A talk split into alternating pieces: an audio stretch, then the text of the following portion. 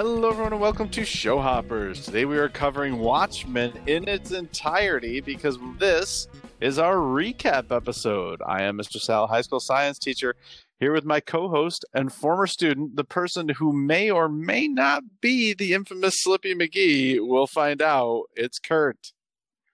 Mr. Sal, I already know that you're Slippy McGee, all right? You you're a man who loves his canola oil. You're a man who loves his canola oil. if only I had the physique to fit into a sewer grate. But that is not, sadly, the case. So, no, I think I have been exonerated as Slippy McGee. Uh, Hmm. All right, the canola oil says, you know, otherwise, but to each be their own. to each be their own. Indeed. Kurt, it's a special time because it's recap time. Not, not maybe not as special as TV time, but a special time nonetheless. Uh, for those of you who have never heard a Show Hoppers recap, what we're going to do is we're going to run through the episodes, uh, talk about our favorite. We're going to rank them. Uh, and we're going to talk about our favorite titles, our least favorite titles, uh, how we feel about some of the deaths this season, and the, uh, some character awards that we give out. And we'll do the whole thing. An interesting, interesting way, I think. Uh, and then at the end, because this is a series finale, presumably, although uh, I'm partially going to do this because uh, maybe it will jinx it into not being a series finale. uh, I like to, on series finales, uh, deliver a maybe not so short essay of audio essay on my closing parting words on the series. So that will be coming up right at the end of the episode. But in the meantime, Kurt, Mhm. we have an interesting predicament here because we have the same exact top five episodes in the same order. You call it an interesting predicament. You could also call it fate. You could call it reasonableness. You can call it Rational obje- agents. objectivity. Yeah. this is, uh, Objectiveness, these are objectively the best in this order. Yeah. But uh, anyway, uh, so I think here's my proposition. I think you and I go through and we, we say, we just say what our numbers nine, eight, seven, and six episodes were. And then we just start from number five. Uh, I'll start with my, my number five. I'll you can time me for two minutes to talk about it, and then you can respond with anything that you want to say about it. All and right. then you could do number four and and time me, uh, or I'll time you for two minutes, and then I'll respond with anything that I feel like you might have missed or something like that. Okay, does that sound good? Makes sense. Yeah, yeah, makes sense. Okay, so having said that, why don't you give us your uh, just just the titles? Nine eight seven six. What do you have? My favorite episode. It's summer and we're running at ice. First episode. Gave it nine out of ten. Mm-hmm. Eighth episode. If you don't like my story, write your own. Fourth episode of the season, also nine out of ten. Seventh, martial feats of Comanche horsemanship. Second episode, also nine out of ten. And the sixth ranked episode, and almost religious awe. Seventh episode, nine out of ten as well. Okay. Uh, my number nine episode was episode four. I gave it a nine out of 10. If you don't like my story, write your own. My number eight was an almost religious awe, which was episode seven. I also gave that a nine out of 10. My number seven was episode two, martial feats of Comanche horsemanship. Thus begins my streak of 10 out of 10s. and my number six rated episode was episode one. It's summer and we're running out of ice. Yeah. 10 out of 10. Yeah, I mean So- that makes sense. Like the the first episode and two probably are a lot better if you know how the series goes, like with Judd and knowing that Wills Reeves is Hooded Justice and Yeah, holy cow! It, uh, it was it was amazing watching those things the second time through. Amazing. I mean, I loved them the first time through, but not the way I loved them the second time through. I could see that. Yeah.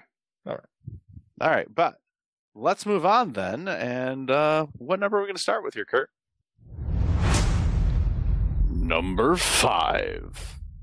All right, my number five. Are you ready to start the time? Yeah, I just started it. Okay, my number five rated episode was episode three. She was killed by space junk. Gave it a 10 out of 10. This is Laurie's episode. Uh, There are several point of view episodes throughout the course of this uh, series, and, and this is Laurie's. I love this episode. This was the episode that really hooked me on the series when I watched it the first time. As I said, episode one and two, I loved them, but not like I love them now. It was episode three that made me fall in love with this series. The opening scene is spectacular.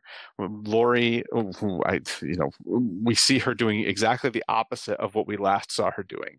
She is now busting vigilantes. When we when we saw her in the graphic novel, she was busting vigilantes out of prison, not putting them in prison.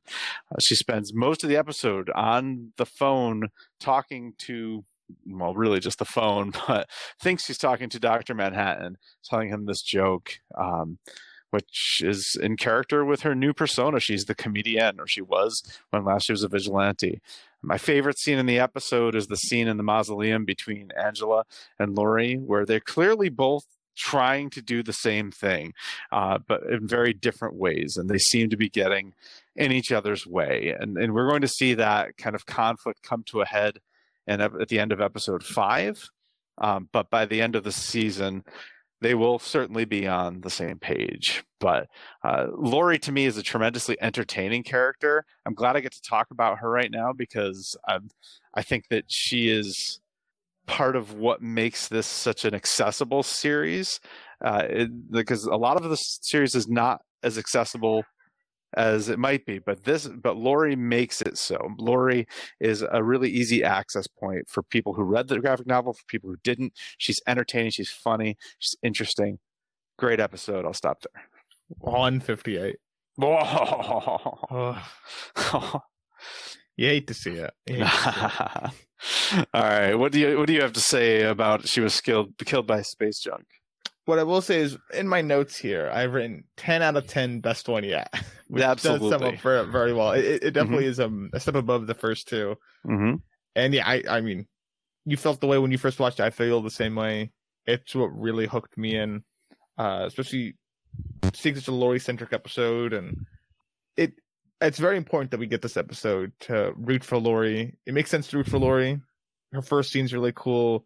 Um, and yeah, I, I think it's really nice to get to know Laurie, and I thoroughly enjoyed it. And I could tell that you know, Keene was a crook from a mile away.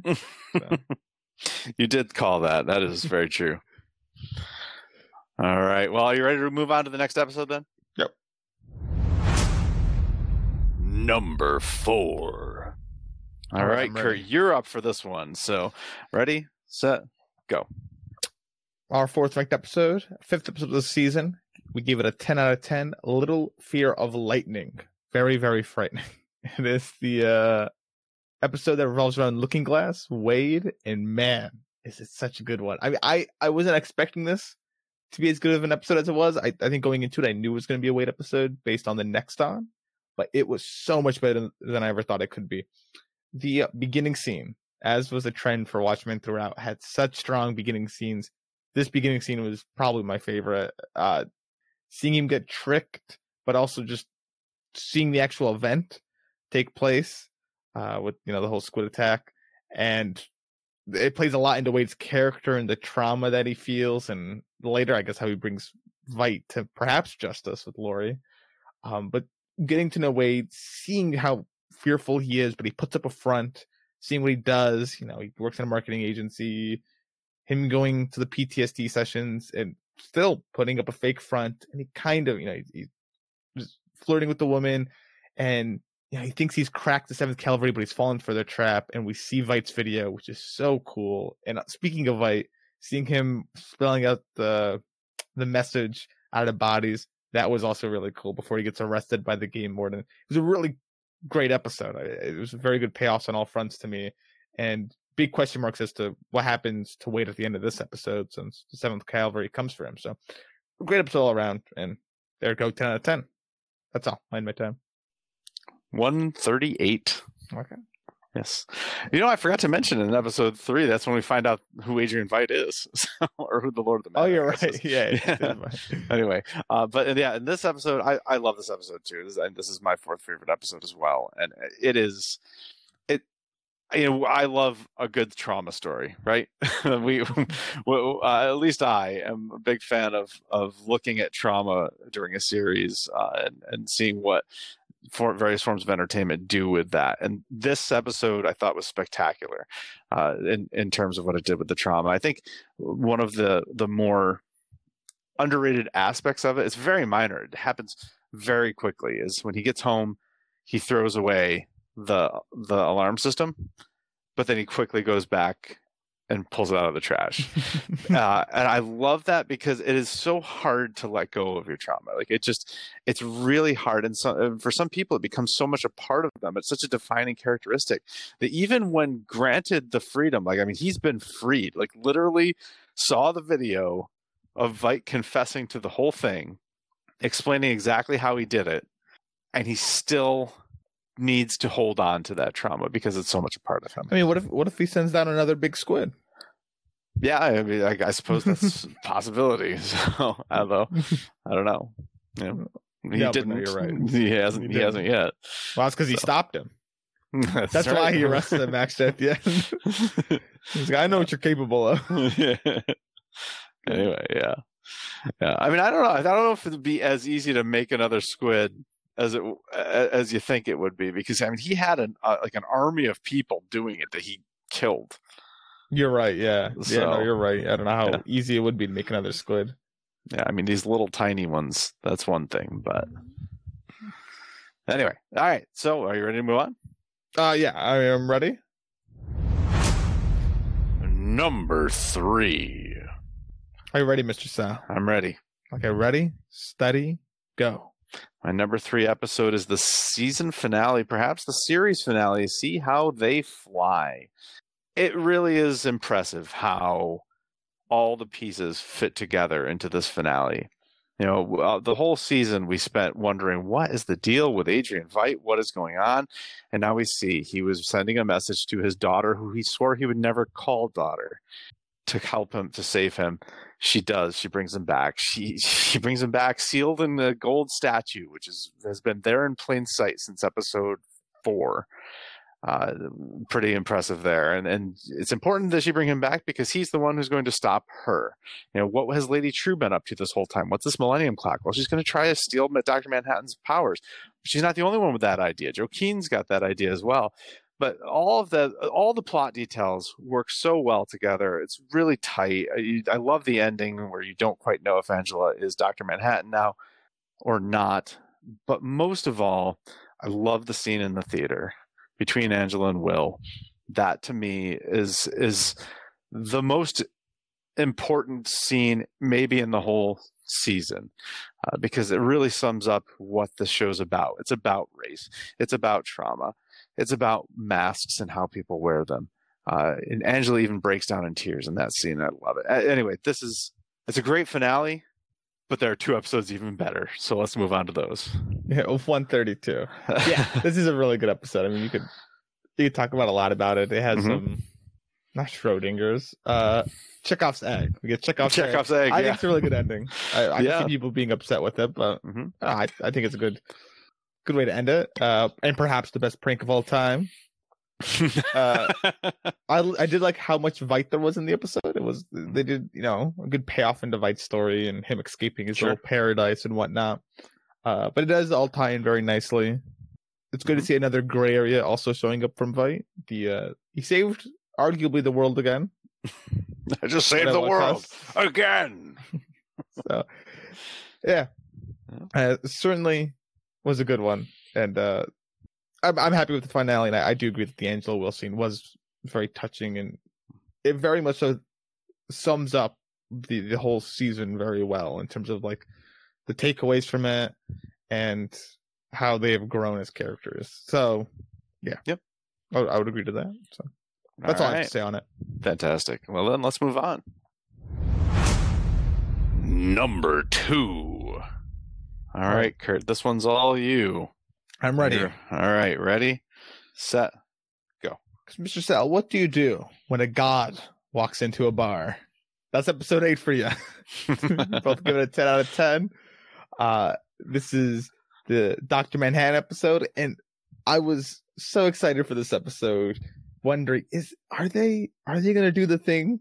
are, they gonna, are they gonna do the thing they did in the comics where like you just beep booping around time? And they did do the thing. and I, I was also really excited that they went ahead in time. I, I during the episode, I was like, "Are we ever going to get back to where we were last episode, or is that going to be all the finale?" No, we did get back, and they, you know they went a little further, and they just there's so many self-referential things. I got to rewatch this episode just to you know make sense of all of it. Cause I'm sure I missed Mhm. some of it.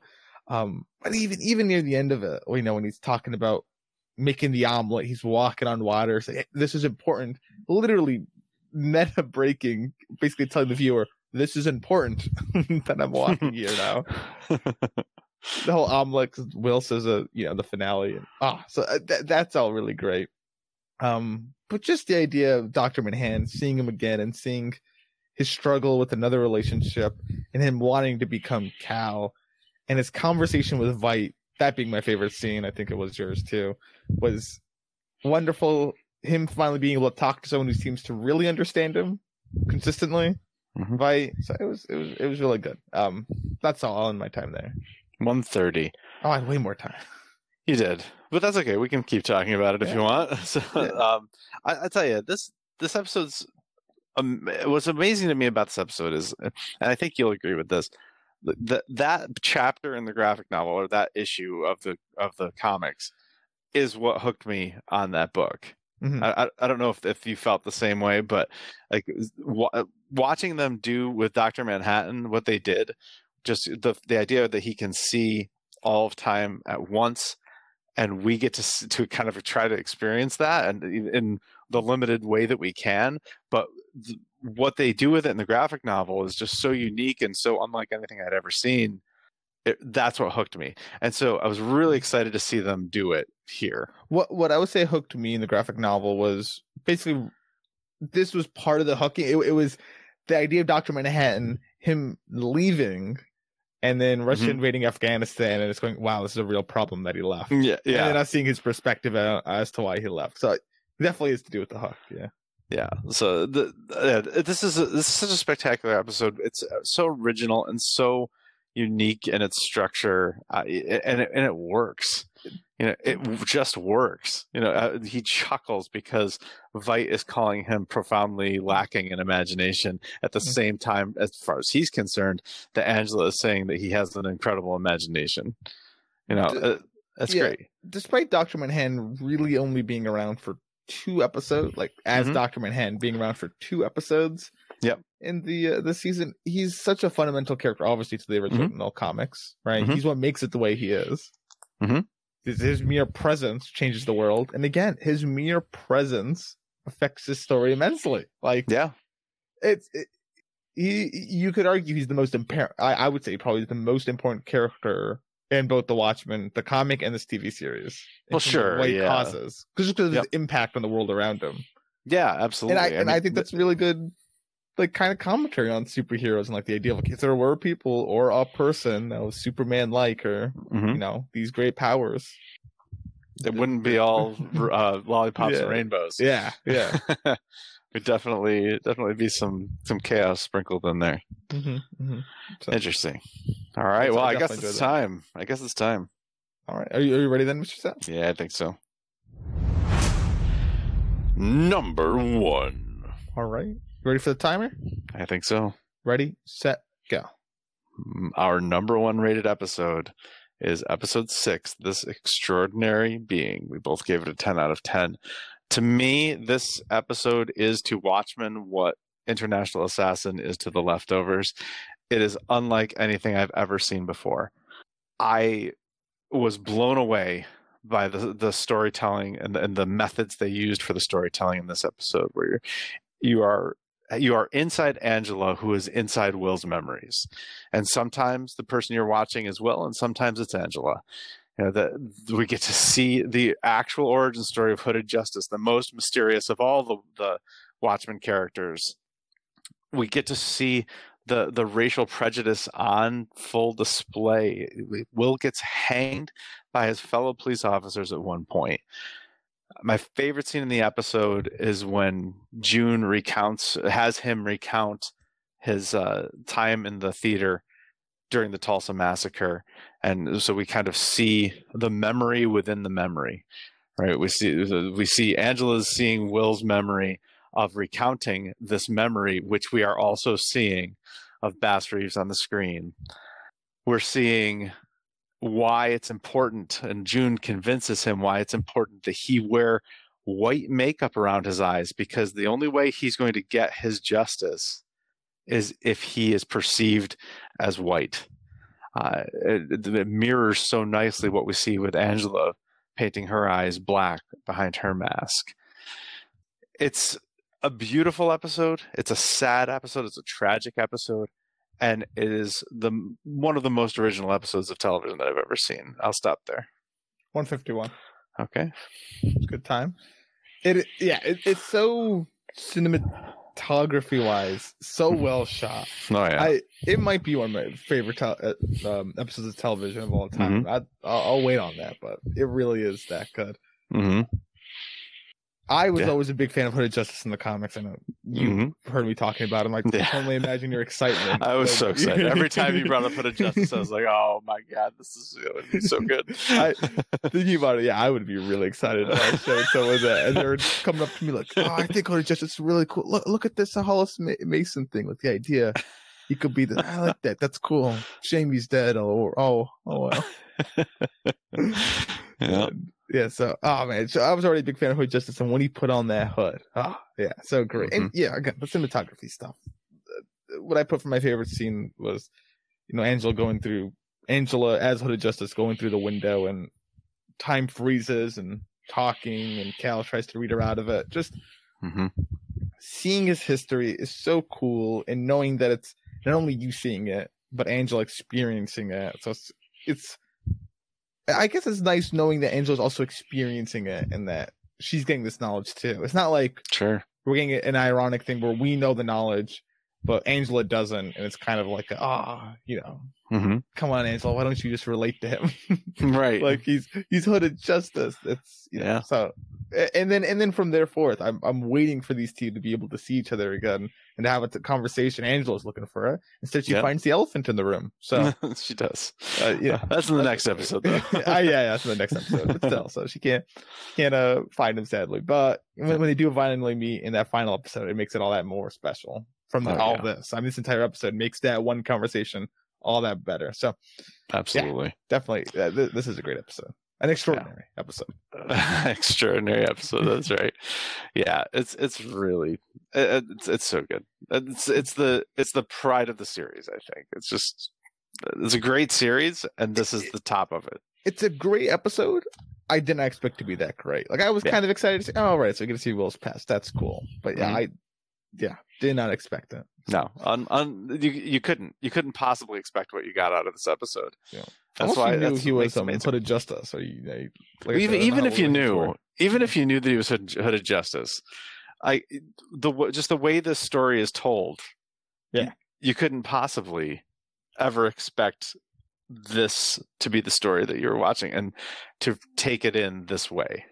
Yeah. And I and I think it's, it's it's really important to remember all the while.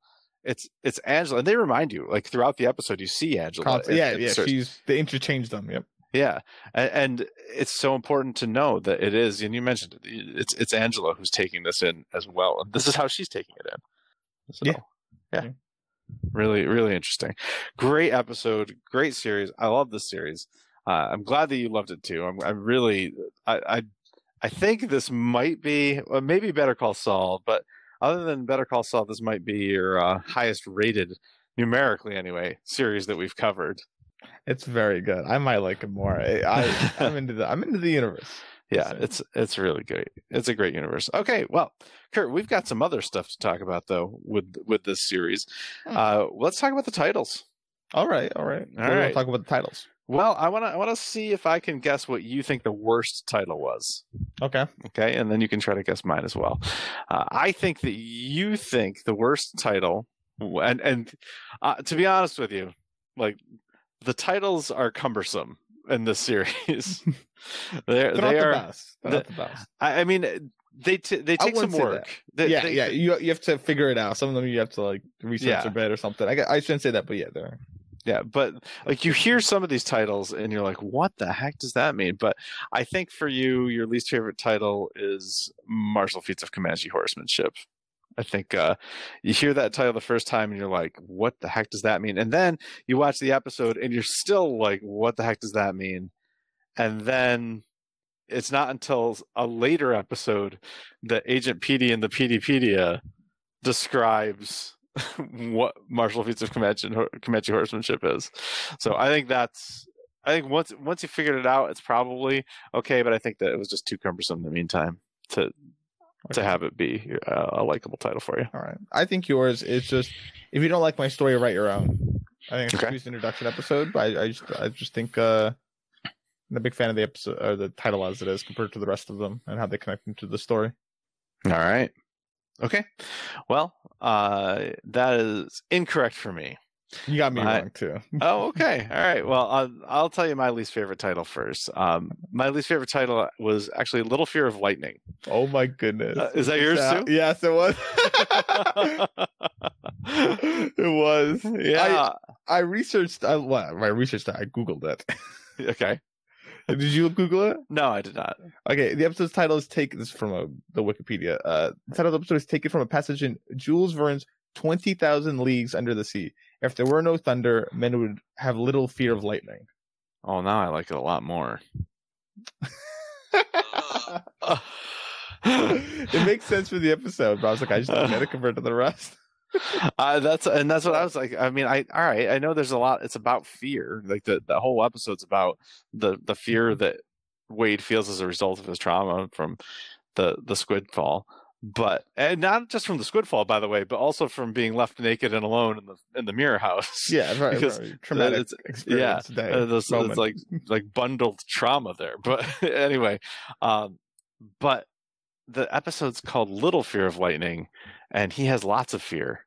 So, but now that I hear that, I gotta I gotta rethink this whole thing because that actually makes a lot of sense. that, makes it, does it much sense. better title. I, I still rated it this because I know I just wouldn't have gone that. no, I well I didn't. yeah. I don't so, think it was ever in the episode at some point. I wish they had put this in the episode, basically. This quote, because I don't think this is a yeah. super famous I mean, or or like two thousand leagues under the sea, twenty thousand leagues under the sea, like a, a, copy of the book somewhere. Maybe they did. They might have. Yeah, they might it. have. I, that's why I didn't say that because they could have. yeah, yeah. Well, I'll, I'll, tell you what. I'm I'm, I'm going to do a call an audible here and, and switch it to what you guessed. Actually, if you don't like my story, write your own. So wonderful, wonderful. Got to say I got it right. To got to say I willed you. To, I made that up, Mister Sal. no, no, I, I I don't think you did. So. It's a good quote. If there were no thunder, men would have have little fear of lightning. So there you go. Oh, I love sense. I love that now. I might have to shift this to my favorite title now. Are you really? I don't know. I don't know. I really don't know. No, I'm, I'm not because I really love my favorite title. All right. So all right. So my fact, why don't you go ahead and try to guess my favorite title? I think so. Mr. Sal, I believe you're a father. I am. Congratulations. Thank you. Based on that, as a dad, I, I, think you know what dads are, you know, what they're known for. You dad know, jokes? You know, dad jokes. So I think yours is a God walks into a bar. the, the most punny joke. It's the most punny title I've seen in a very long time. it is very funny. Uh, and I think that is your favorite title as mine. well. Yeah, you got me right. Yeah, yeah. I remember you kind of gushing about that. I did gush about it. I, I, I thought about gushing about it during the uh the recap. Yeah. I was like, "Is that gonna be too?" No, maybe that'll be. nah, I just, I just won't. I just won't. Should have. It's pretty awesome. It's a pretty pretty awesome. But I don't think it's yours. It is not my favorite title. I love my favorite title. you, you, there's no way you would have guessed. You would have guessed the other eight before you guessed this one. Really? Well, I guess seven because you would have guessed uh, you would not have guessed if you don't like my story right here. Um, it's summer and it's and we're running out of ice. oh, because of the song. I mean, I sense. I love that. Uh, it's right there in plain sight, and yeah, I I've seen Oklahoma. Next. I've know Oklahoma. I sh- like if I had just in my head just gone a little further with those lyrics, I would have pieced together before I even watched the episode that this guy's going to die. They they gave it to me. it's, you know, it, and I and I didn't piece it together until I heard it over the credits. I, I love that. So anyway, I, I, I, thought that was that. very, That's very, very clever. clever. Title. Yeah. That's very true. Very, very clever title. Okay. All right. So those are our favorite titles. Let's talk about the those that we have to say goodbye to which is basically everybody because I don't think the series is coming back. But um, those who we know died in the series. All right, so we'll talk about A lot of those. J's. So many J's.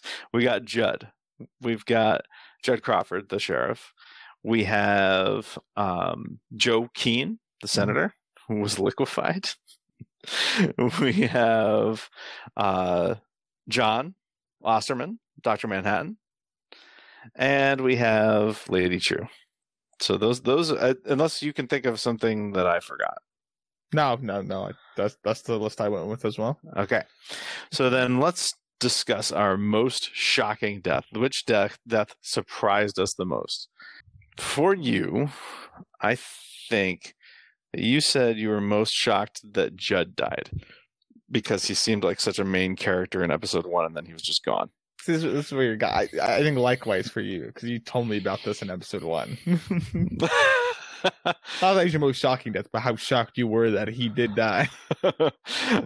so are you saying that's my Yes, Jon. And I absolutely. That's yeah, it, and he is for me too. I mean, yeah. you know, you can see the other ones kind of coming. Yeah. Jon literally says, "I'm Yeah. going to die." Yeah. If Jon's shocking, then I don't know what else. you know. Yeah, most telegraphed death, Jon. Osterman. But yeah, Judd is to me, it's still, it's amazing. Like he was such a big character, arguably the most screen time in episode one, gone at the end of episode one.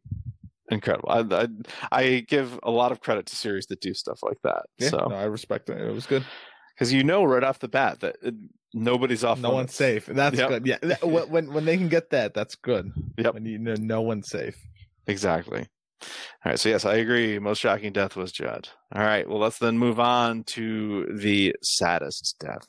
All right, Mr. Sal. I don't think you said Keene. I don't think he said like I, I think only Jon Osterman makes the most sense since Angela's right beside him crying. Likewise, the- I Correct. think Jon, yes, yes, this is an easy one. This and this was genuinely sad. This is like what he she asks him, "Why didn't you teleport me too?" When he because he's tor- teleported Laurie and Adrian and Wade. Why didn't you teleport me too? I didn't want to be alone when I died. I mean, that's So sad. heartbreaking. It's Yeah. amazing. So if it wasn't for that scene in the theater later, that might have been my favorite scene in the episode. But it was pretty impressive. But yeah. Anything else you want to say about that, Death? No, no, I, I agree. It's by far the most saddest. Okay. So then character that we will miss the least. Uh, so of these four characters, I mean, three of them are basically villains. so I think it's got to be one of those three. We got Judge Joe Keene and Lady Trieu. So I'm going to say you will not miss Jon Osterman the least. Uh, I'm going to say you're going to.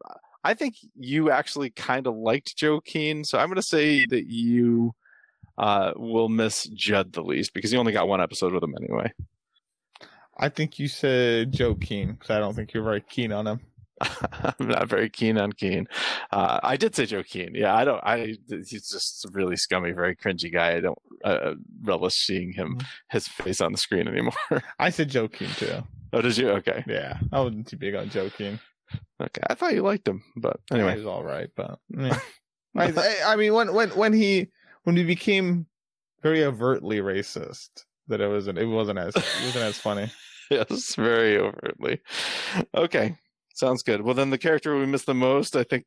Uh, well, go ahead and you can take a guess at me. Jon, but, uh, and it's the same for you, Jon. Yeah, yeah, pretty, yeah, pretty easy ones. Yeah, yeah. we, we did the same stuff. Fair enough. All the same on the deaths. Wow. Okay. Well, because we're objective. I, I sense that the characters are going to be like. 'cause I struggled with the characters. These, these upcoming. The- these these these later awards that we're about to give out. Oh man, I have I had a tough time. But we are very much in line here, more so than we usually are. Other than our titles, we have the same top five episodes in the same order and the same responses to the deaths. Very interesting. We Okay, at one point had the same worst title. we did at one point have the same worst title. You're right. Okay, well, let's move on to what we love to talk about. Well, although we didn't talk about it much in this series, uh, we usually lo- we usually love to talk about uh, who who are the goodest characters, meaning the ones with the the strongest moral compass, I guess. But there has to be some objectivity to it because you could argue, I suppose, that somebody like Joe Keene has a, a, a thinks that he's got a strong moral compass, right? Yeah, well, I, I think goodest is I, I think there's a lot of um, what's the opposite word of objective?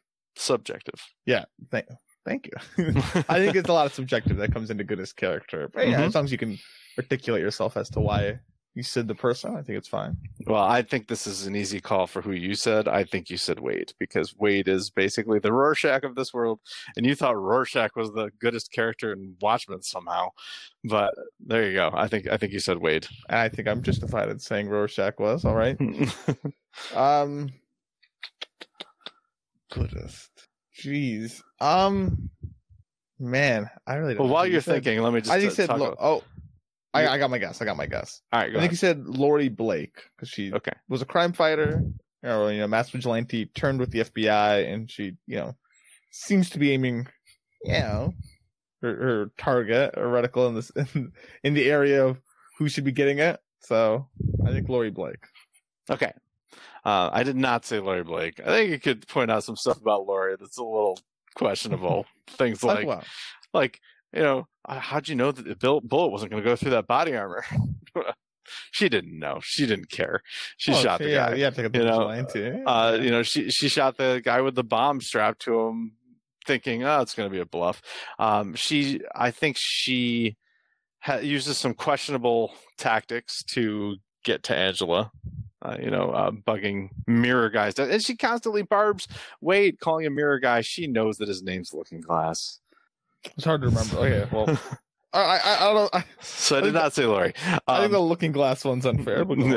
Okay. Well, anyway, I did not say Laurie. Uh, I, I said so, and, and you'll have to you'll have to be the ultimate ruling on this.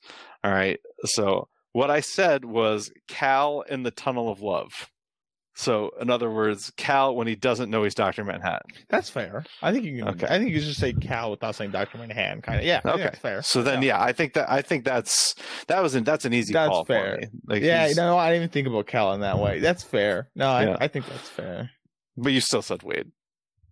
I did not. No. I thought about Wade though. You're not Oh. wrong, Wow. Mr. Sal. How could you not say the person who saved the world once? I mean, twice. Veidt saved the world. Because and here's why I say Veidt. Because at the end they they arrest him, and I don't think that's justified. He saved the world again. I think I think I think he's the goodest character. objectively. you no, come on now. He saved the world twice, Mister Sal. How could you not How- say him? How many of those Phillips and Crookshanks did he just slaughter? And And he saved the world twice. You know how many people would have died if he didn't save the world twice? oh my god! He's his his his save was like plus a few billion. billion Oh yeah, okay, fine. twice. but, but all right. So I look. I love Adrian Veidt. I think he's the one of the most interesting characters in the universe between the graphic novel novel and this uh, series because of that non-binary morality. Like it's really hard to condemn him as amoral when he literally saved billions of people twice. I think yeah. but it's also talk to really hard to bestow upon him the honor of goodest character when he is wiping out three million New Yorkers in a single fell swoop. Not to mention all the people he you he manipulated and killed in order to create the squid. So, So so I, there's a few things here. I, I was wondering how much we want to draw from the comics or just from this TV series as well. That was one reason I also said Freud because okay, what I did there is the comics, but I also did say twice, which is all, so I'm I'm saying the comics when I want to say the comics there. right. So that's so it's fine if you just want to say once. That's fine. I'm sure he'll take that. well, world regardless, like I can't I can't forgive what he does to But- Phillips and Crookshanks over and over again. Uh, Like I said, that he did. It's kind of why I said Rorschach for like the Watchmen comics. Yeah, he, his moral. This this is as much about his moral compass. It could be his moral. Com- his moral compass is attuned to um, not ulti- it, it's when you when you weigh um utilitarianism, like just Mhm. just getting the most for everything for everyone or whatever. Like he's just making sure of that, but saving Alright. the most amount of people by getting himself off that moon, and then Here, here's my ironclad argument. Okay, against gets Adrian that, Veidt. is that take is that take care of his children. Yeah, Yeah. right. Fine. Okay. Here's my ironclad argument against Adrian Veidt being the goodest character. all of the Phillips and Crookshanks murders Mhm. were not to save the Earth; they were to save himself. They Yeah. were to get him off the off of that off of uh, Europa. That is all. The fact that he was then put in a position to save the Earth again was never part of why he did what he did. That's different from when he dropped the squid. He dropped Fair. the squid and killed three million people, knowing he was going to kill three million people and grappling with it morally for the sake of saving the world. That's not why he killed these Is it- people. Is it? No, this is another morally thing though. Is it bad if they don't mind? If they don't mind it? You know what I mean? they, they they live to serve, and arguably, are they really even alive? They're definitely alive. No, I as in as in ah, he argues. You know, just the the way they're kind of programmed. Who knows? Well, if Dr. Manhattan created them because he wanted to create something beautiful, then Veidt has at minimum destroyed something beautiful That's fine. for his own self benefit. Yeah, yeah, you could say that. So I no, there's no way there's no way I put Veidt in this category. Save the world twice. All right, all right. He may have done the goodest thing, but Things. things okay, fine. Anyway, all right, all right. So uh, I'm thought I thought it'd be a hot really, take. Thought it'd be a It hot is a hot take for sure, but I'm shocked you didn't say Wade. Shocked. I thought about it. I thought about. I thought about it. But then I, I thought about it a bit more and went, Veidt did save those two people. Oh my god. Or two, not two people. two two Earths.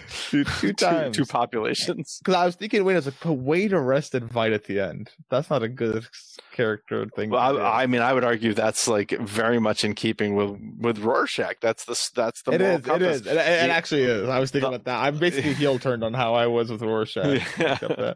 Yeah, he's he's he's got the unwavering moral compass, for better or worse. When when I said Rorschach, that was, you know, moral compass above all else. Veidt is ends justify the means. Yes, it's very Machiavellian. Yes. so there you go. okay. All right. How about the baddest character? I, I assume we'll have a little more uh, Yeah, agreement on this one. here, I so Yeah. I, I think I guessed you first last time, but so you get to guess me first this time. I think said Joe Keene. and I think you said Joe Keene.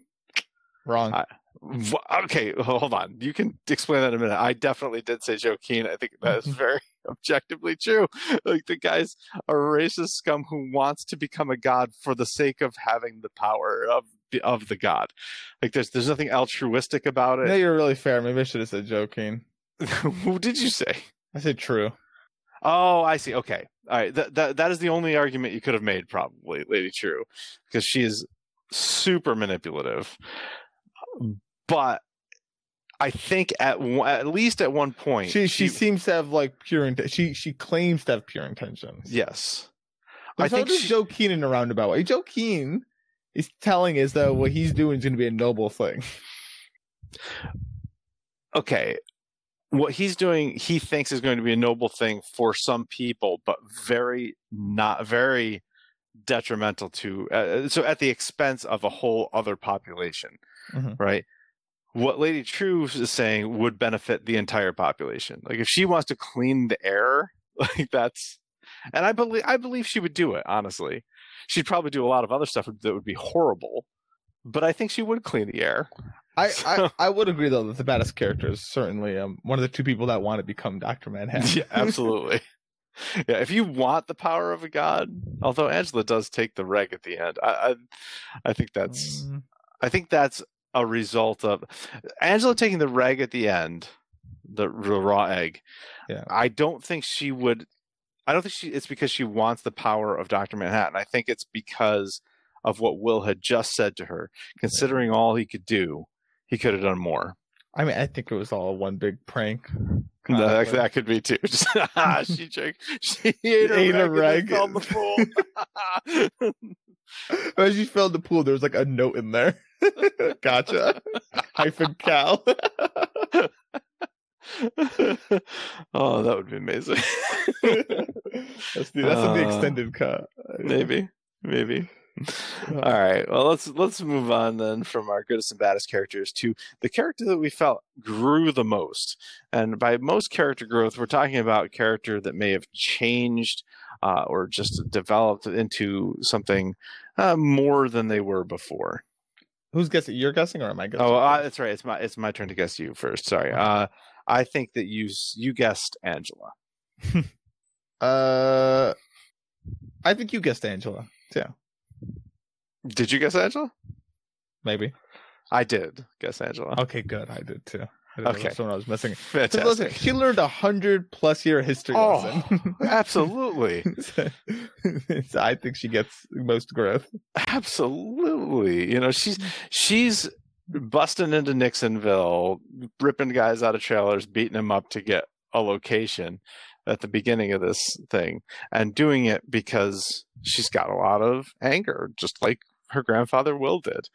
By the end of this, she learns that that anger is based on fear and hurt, right? And she learns where she comes from.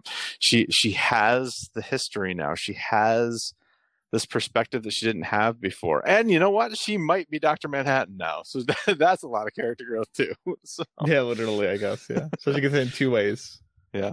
Both physically and mentally. So yeah, right. absolutely. All right, good. I'm glad we agree on that one. How about the biggest turn we had on a character?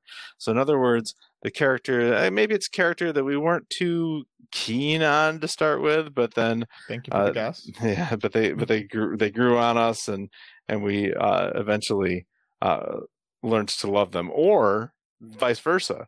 A Mhm. character that we really loved that we eventually uh, grew to hate. So the biggest turn that we had on a character for you. Would I oh no, it's your guys. It's your Yeah. guys first. Yeah. Is this for your first watch through or your second watch through? Ooh. I I don't know. Uh, I I went with. I mean, I guess mine is both. so Will. okay, and I think you said Will. Close. I, I Will would have been my second choice. I said Cal. I also said Cal. That was. yeah, Fair. I, mean, literally he- turned out to be a god. Yeah. right. I mean, he's not. He's not much of anything, right? Uh, completely forgettable until you realize, holy crap, he's Doctor Manhattan. that's a, that's a big deal. That's a big deal. That's a big turn. That's a big deal. Whereas Will, like, you discover that Will is hooded justice, um, but there was always a lot of mystery to Will, right? Yeah, So- I agree. That, that's Yeah. the that's what that's the biggest reason why I didn't choose Will for biggest turn on a character. Was Yeah. I was waiting to learn about Will. Yes. Cal, I wasn't. No, it was all of a sudden, whoa, holy crap, there's a blue guy in there. So that's Blue guy in there. that's that's pretty amazing. So anyway, all right. Well then let's move on to our most interesting character. I, I just like to think that Doctor Mahan's just wearing like a costume. He's blue, just wearing like a really cheap Halloween costume with the mask. yeah, I, uh, well, I mean that's kind of what he did when he walked into Abar, right? Uh, all right, alright. all right. So the most interesting character. Which character did you find the most interesting, Kurt? I think that over the course of the whole series, you know, she's the main character. I think Angela was the most interesting character to you. I think you probably voted for her the most on TV time as well. I think for you, you said Will Reeves. I should have said Will Reeves for you. You should Uh, have. I said Will Reeves. you should have. You would have been right if you did. I forgot about your affinity for Hooded Justice. Hooded Justice.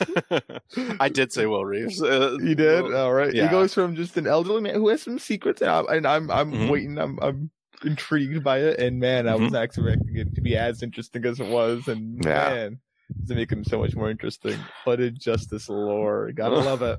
Absolutely, absolutely. I mean, uh, he's interesting, and uh, let's not forget, he's the first character that we meet. He uh, during the Tulsa massacre. You know, that's Will. Like that's we see his journey from that to a cop who gets hanged by fellow cops to hooded justice to this this sage that is changing Angela's life. There's a lot of in- other interesting characters too. Oh my god, It's a hard many. choice. Yeah, it Like, is a hard you could- choice. I mean, you could say Veidt. Veidt, I think, is a pretty good. I thought about putting Veidt here as Mhm. an interesting character. Um, Mhm. you could say Cal, or I should say Doctor Manhattan, but I, I and Angela too, if you wanted to. But hmm Will, Will takes the cake for me and you. All right. Yep, absolutely. I agree. All right, one more character award to hand out here, and that is our most entertaining character. I might I might The- change mine last second. Okay. I'm changing Uh, mine. All right. And you, I think, get to guess me first. Uh, you said Veidt. Uh, and I, I think you might have said Veidt, but I, now you've changed it. I don't know. I, hmm, I think there's a chance that you said Laurie. It's one of those two, Laurie or Veidt. It's got to be. I'll tell you right now, I had one of those and changed to the other one. I figured. Uh, I think you, I think you went with Laurie. Wait, I might change back. Okay. no, no, I'm not changing back. I'm not changing back. all right. Well, I think you went with Laurie. I'll lock it in. Okay, I changed the Veidt from Laurie. okay. And I, you were right. I had me Veidt. He was phenomenal. I Just, Yeah. I mean, I, I, I loved quoting him all season long. I loved it.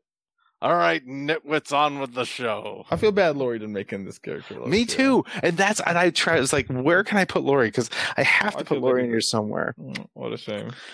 I- we should honorable mention.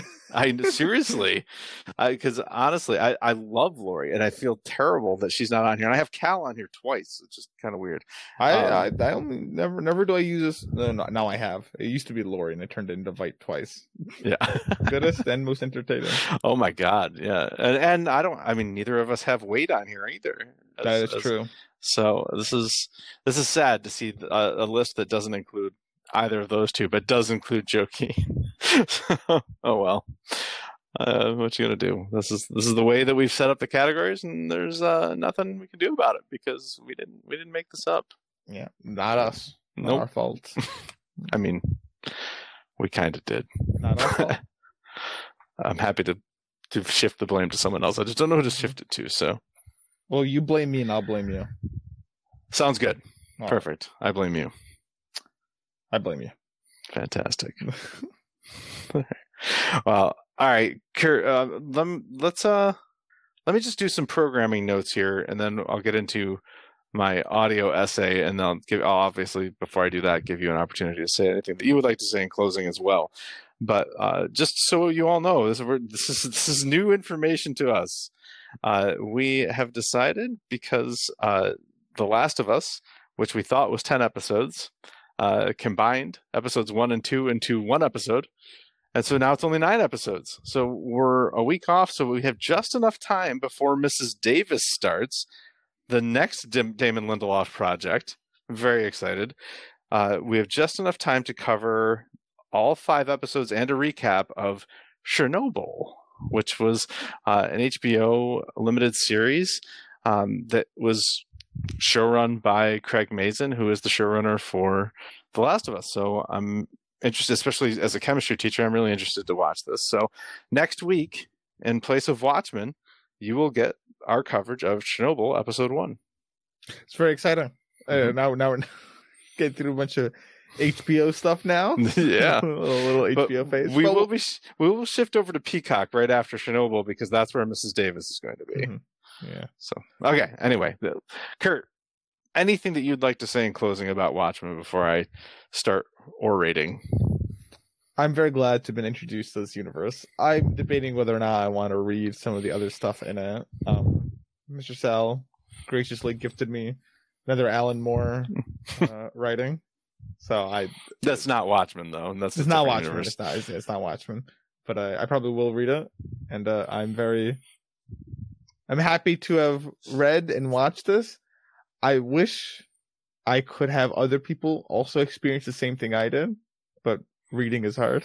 and I also, I, I, I cannot in good consciousness recommend the series without reading the comics first. So Uh, I that- that- that is the way it is. But well, I think I heard a thank you in there somewhere. That's awesome. You're welcome, Kurt. Yeah. uh, but I, I selfishly, I thank you for taking the time to read the comics and watch this with me because I, It- I'm, I'm still like pissed that you would let me watch this without reading the comics. I'm, I'm angered. Well, I'm glad you did, but also, I mean, that feeling that you feel right now that you want to share this with people, but you don't want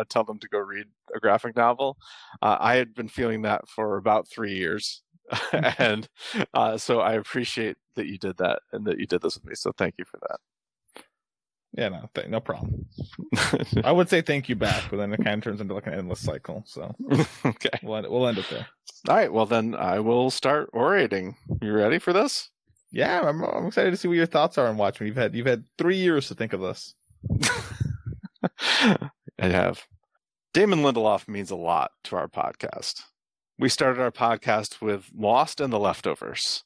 Leftovers being my favorite series, Lost being what at the time I think Kurt believed was one of his favorite series. Maybe not his favorite, but one of them. But both showrun by David, Damon Lindelof. We're going to be covering Mrs. Davis soon. you might you could make the argument that you could call our podcast Lindelhoppers instead of Showhoppers, but we landed on Showhoppers. Initially, when I heard that he was going to be showrunning Watchmen, I wasn't too excited about it, but it's Lindelof. I kind of begrudgingly read the graphic novel. I'd never read a graphic novel before, so it was my first experience, and I fell in love with it. It was unlike anything I'd ever taken in. Lindelof talked about a list of adjectives that he used, and he and his writing staff used to describe Watchmen. Some of them ones that he came up with, and I think they're very accurate. He came, uh, he came up with for the graphic novel dangerous, engaging, interesting, original, political, surprising, and worthy of discourse. And his goal in making this series was for people to attach those adjectives to it. Now, I think that he and his team have succeeded on all counts. The series is dangerous. It's divisive and it makes us confront the darkest recesses of our history as Americans. It is engaging. I could barely allow myself to take a deep breath for minutes at a time and the entirety of episode six. It's interesting. It's always mysterious, sometimes confusing, and never boring. The series left me thinking about it for days after watching each episode. It is original. Have my have any of us ever seen anything like this extraordinary being or a god walks into a bar? Mesmerizing. It is political. It's not easy to make your villain bemoan how hard it is to be a white man in America right now and to call out white supremacy in all of its forms. And yet they did. It is surprising. I was shocked to see Will Reeves put on that hood and become Hooded Justice. I was shocked to see Angela hit Cal with a hammer and then be bathed in Dr. Manhattan's blue light. Not to mention random falling cars and horseshoe cakes. And of course, it's worthy of discourse. That's why three years after it aired, we felt the pull to spend over 10 hours discussing it. Of course, the things that I enjoy most of all discussing on our podcast are themes. And the themes in this series run deep and rich. I have narrowed down the themes of the series to three, although there are certainly more. The three that I've narrowed it down to are race, masks, and trauma. So let me talk about race a bit. There's no possibility that I'll ever be able to properly express my gratitude to everyone involved in the series for helping me attach words and images to the abstract concepts of race, relation, race relations in the United States. Of course, I say abstract because I am speaking from the perspective of a white man. But to so many, these words and images are anything but abstract. They're all too real, and they're terrifying. It should not be the responsibility of serial works of fiction based on comic books to educate the general public about the Tulsa Massacre. However, I am beyond grateful that it did. Everyone I know who watched this series, and granted, this is a small sample size that's not very diverse, but everyone that I know who watched this series heard about that horrific event for the first time on Watchmen. And that's just the prologue. Later in the series, we'll see a black police officer hanged by his fellow officers for sticking his nose in, quote, white business. And we'll hear a white male U.S. Senator bemoan his white plight in the most privileged, blatantly tone deaf, and eerily familiar way possible. An illustration that that attitude, that attitude that instigated the Tulsa massacre, persists today. On to masks. When the good guys and the bad guys are all wearing masks, you can't tell which is which. That's the premise of the Cyclops plan to make Joe Keene the president.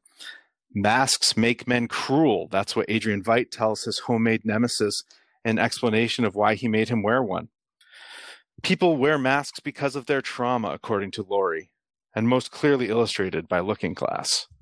And Will and Angela thought that they felt anger when they put on the mask, but they, they discover it's really hurt and fear.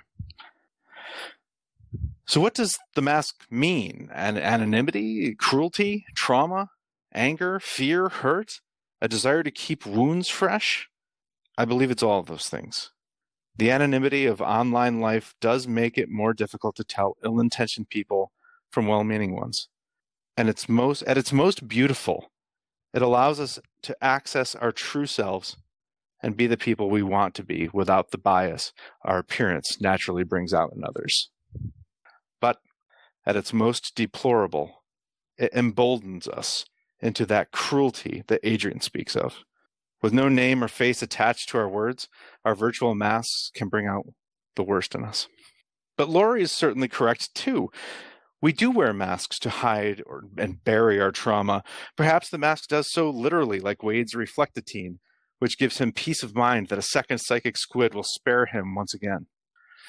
Or our masks can be much simpler and less literal, a smile to hide the pain we feel and to avoid having to confront it.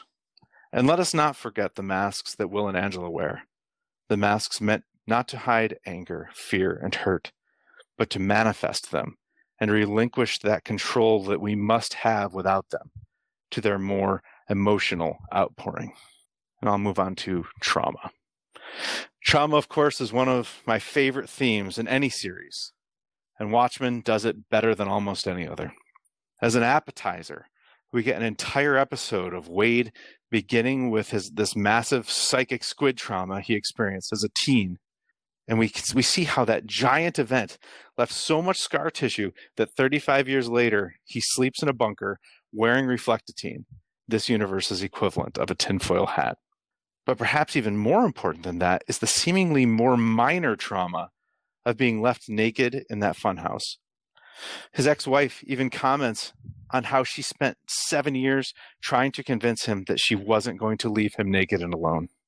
These types of experiences stay with us and define us.